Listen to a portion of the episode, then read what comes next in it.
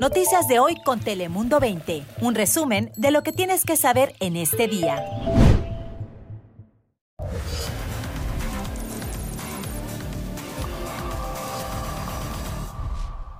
Hola, ¿qué tal? ¿Cómo estás? Te saluda Fabián Bouces. Bienvenidos aquí a tu casa, a Dale Play. Ya sabes que aquí te contamos las noticias más relevantes de las últimas horas en California y en todo el mundo. Así que ya lo sabes, como siempre, comenzamos con nuestro top 5 de hoy. Bienvenidos.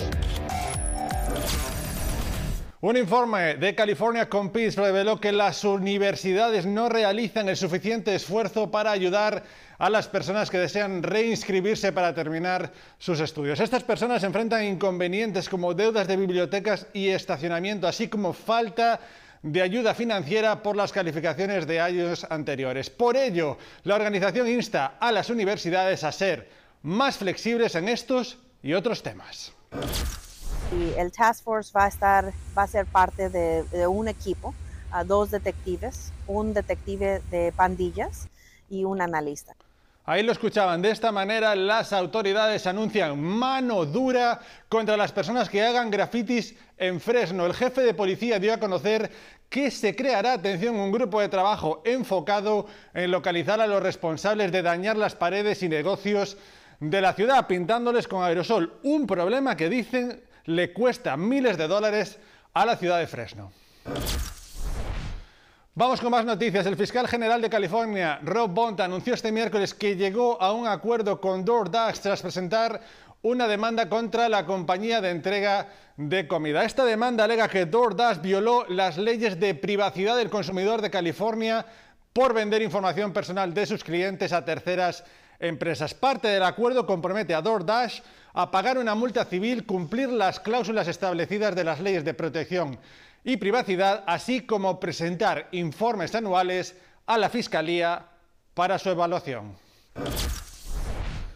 Y espectacular la persecución que tuvo lugar en el condado de San Bernardino. Un sospechoso de haber robado un camión tipo tráiler y protagonista de una persecución policial ya está en custodia de las autoridades. Y es que el sujeto viajó a unas 70 millas por hora. Esto en la autopista 210, como decimos, en el condado de San Bernardino.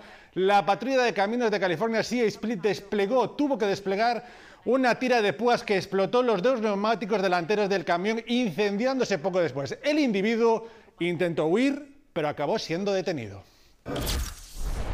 Y acabamos con esto porque se cumple un mes de las terribles inundaciones que afectaron a miles de personas en el sur de California. Viviendas inundadas, deslaves, personas desplazadas de sus hogares, daños en propiedades. Un mes después, todavía muchas personas no han podido recuperar su vida y muchas siguen sin poder regresar a sus hogares. Además, recuerden que el gobierno de Estados Unidos aprobó la declaración de desastre en California a causa de las consecuencias de estas inundaciones. Y precisamente es el momento del pronóstico del tiempo y para ello contamos aquí con la mejor meteoróloga de la región, Ana Cristina Sánchez. Cuéntanos, adelante. Muy buenas tardes. A lo largo de los siguientes días vamos a disfrutar de condiciones agradables al sur de California. Tiempo estable por el momento, esa nubosidad variable. Sin embargo, regresa la precipitación. Esto sería tan pronto como el domingo por la tarde, noche al norte del estado. Sin embargo, es el lunes y martes en donde gran porción de California recibe de nueva cuenta una nueva tormenta. Así que para las siguientes horas, cielo mayormente despejado en el área de Sacramento, de San Francisco, hasta el viernes regresa esa nubosidad variable, sin embargo, condiciones muy agradables, ascenso en temperaturas en gran porción de la región y lo que podremos esperar en tanto a esas temperaturas máximas para el viernes en el rango de los medios 60 en Sacramento, 66, 65 en Lincoln. Lo que podremos esperar a lo largo del Valle Central son temperaturas oscilando entre 62 a 64, por ejemplo, en Manteca con esa nubosidad presente y cabe mencionar que sí, esa nubosidad va a incrementar durante el viernes, ya que el fin de semana tendremos cielo mayormente nublado, gran porción de California, especialmente al sur de California. Temperaturas alcanzando los 70 en el área de Los Ángeles y en San Diego alrededor de los medios 70. Fabián. Gracias Ana Cristina. Y atención a esto, es el dramático rescate de un caballo en Lake Butte. Los bomberos sacaron de un socavón al caballo de 1.200 libras de peso. Este caballo se llama Lucky. Se sabe que el dueño del caballo estaba montando a Lucky cuando de repente ambos comenzaron a hundirse. El hombre pudo escapar con heridas mínimas, pero Lucky quedó atrapado y necesitaron más de 60 bomberos junto a trabajadores de servicios para animales que utilizaron una retroexcavadora y correas para levantar a Lucky del terreno. Afortunadamente, él está bien. Y nos toca hablar un poco de dinero, porque en nuestro segmento de Business School, nuestro compañero Fernando Hurtado habló con un joven latino que, atención, se dedicó a modernizar el popular juego de la lotería, pero con un toque peculiar. A su vez, nos habla de cómo esta, esta pasión se convirtió en todo un negocio. Es un juego centenario conocido como el bingo mexicano que se ha extendido a otros países latinoamericanos y Estados Unidos. La lotería es un juego que Mike Alfaro jugó con su familia mientras crecía en Guatemala. Cada carta tiene un diseño distinto, como la dama, que tiene un dibujo de una mujer elegantemente vestida. Pero cuando Mike emigró a los Estados Unidos para ir a la universidad y comenzó su carrera aquí, sintió que las cartas estaban un poco desconectadas de la cultura popular. En el 2017, cansado de su trabajo en una agencia de publicidad, Mike decidió hacer una nueva versión del juego, llamándola Millennial Lotería, usando todos sus ahorros para crear el juego. La idea tuvo éxito y hasta ahora ha vendido más de 500.000 copias en todo el mundo, y atribuye su éxito a este consejo de finanzas. A veces tienes que gastar dinero para hacer dinero.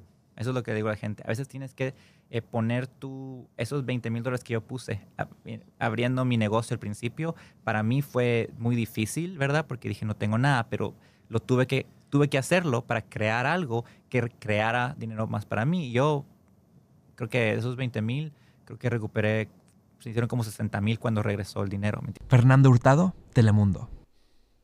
Y precisamente hablando de dinero y de ese espíritu de emprendimiento, la ciudad de Long Beach, aquí en California, aprobó un nuevo proyecto de capacitación para aquellas personas que buscan y aspiran a convertirse en su propio jefe. Dinora Pérez nos tiene los detalles. Motion is carried. En una votación unánime, la ciudad de Long Beach aprobó anoche el proyecto Liberación Económica, que en inglés es Economic Liberation Project, que a través de la capacitación ayudarán a las personas que sueñan con tener su propio negocio. Este programa eliminará barreras usando capacitación y recursos financieros para ayudar a las personas inmigrantes a lanzar su propio negocio. Son cursos gratis gracias a la iniciativa que se realizará a través de la organización sin fines de lucro Órale, junto con la ciudad de Long Beach. and over 30,000 that live in the city of Long Beach. Dicho grupo calcula que hay más de 30.000 personas indocumentadas en la ciudad y esta vez serán ellas las que podrán ser beneficiadas. Sabemos que la comunidad indocumentada nunca tiene acceso a recursos. Entonces queremos crear algo que exista para que tengan ese apoyo que, que se necesita. Se ofrecerán unos dos meses de talleres a partir del mes de mayo y luego los guiarán con la ayuda de la ciudad para conseguir una licencia comercial. Estamos construyendo este programa con apoyo financiero y de organizaciones filantrópicas como el James Irvine Foundation.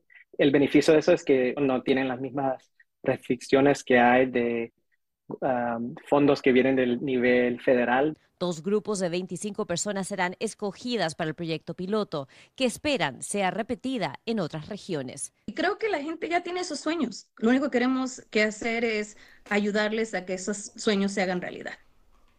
Y acerca de este programa debes saber que el proceso para postular estos cursos será en el mes de abril. La información específica aún no se da a conocer, pero sí puedes seguir a la organización Órale por las redes sociales o buscar información en el futuro en la página web de la ciudad de Long Beach. Por cierto, mucha suerte a todos los interesados. Y vamos con los deportes porque volvió la MLS y lo hizo a, a, lo grande con la leyenda, con Leo Messi y su Inter de Miami comenzando la temporada con victoria. El equipo de Florida se impuso por dos goles a cero a Salt Lake City. El argentino no marcó, pero sí lo hizo. Ahí lo vieron Robert Taylor y también el paraguayo Diego Gómez para darle al Inter el primer triunfo de la temporada. Junto a Messi debutó su amigo y compañero, el legendario Luis Suárez. Recuerde, la MLS está de vuelta y es el gran objetivo de Leo Messi esta temporada. Vamos con una noticia también deportiva, pero mucho más seria. El futbolista brasileño Dani Alves fue declarado culpable de violar a una mujer en una discoteca en Barcelona. Fue sentenciado por una corte española a cuatro años y seis meses de cárcel. Alves deberá pagar además una indemnización de 162 mil dólares a la víctima y no podrá acercarse al domicilio o lugar de trabajo de la mujer ni ponerse en contacto con ella durante al menos nueve años. Y esto es increíble. Dos de los tiburones más grandes del planeta aparecieron frente a nuestra costa, aquí en, California, en la costa de Ventura. El capitán de un barco que se dirigía a la isla de Santa Cruz desde el puerto de Ventura divisó a eso que ven, dos tiburones peregrinos que se alimentaban en el canal de Santa Bárbara. Se calcula que los tiburones medían entre 20 y 25 pies de longitud, inmensos, pero los adultos incluso pueden llegar a medir 45 pies de largo y pensar, atención, 10.000 libras. En los años 70 y 80 se podían ver hasta dos docenas de estos tiburones en un día.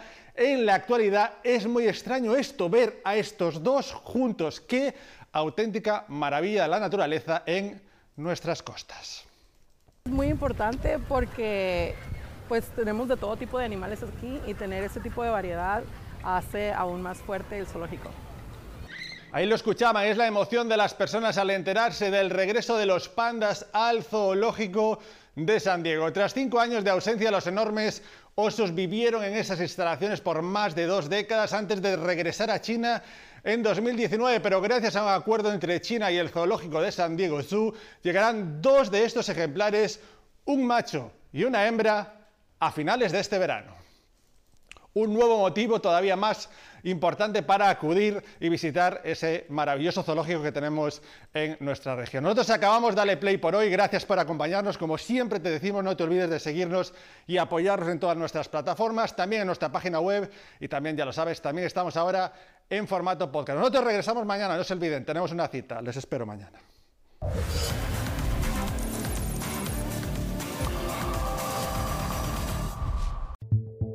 Noticias de hoy con Telemundo 20. Suscríbete para recibir alertas y actualizaciones cada día.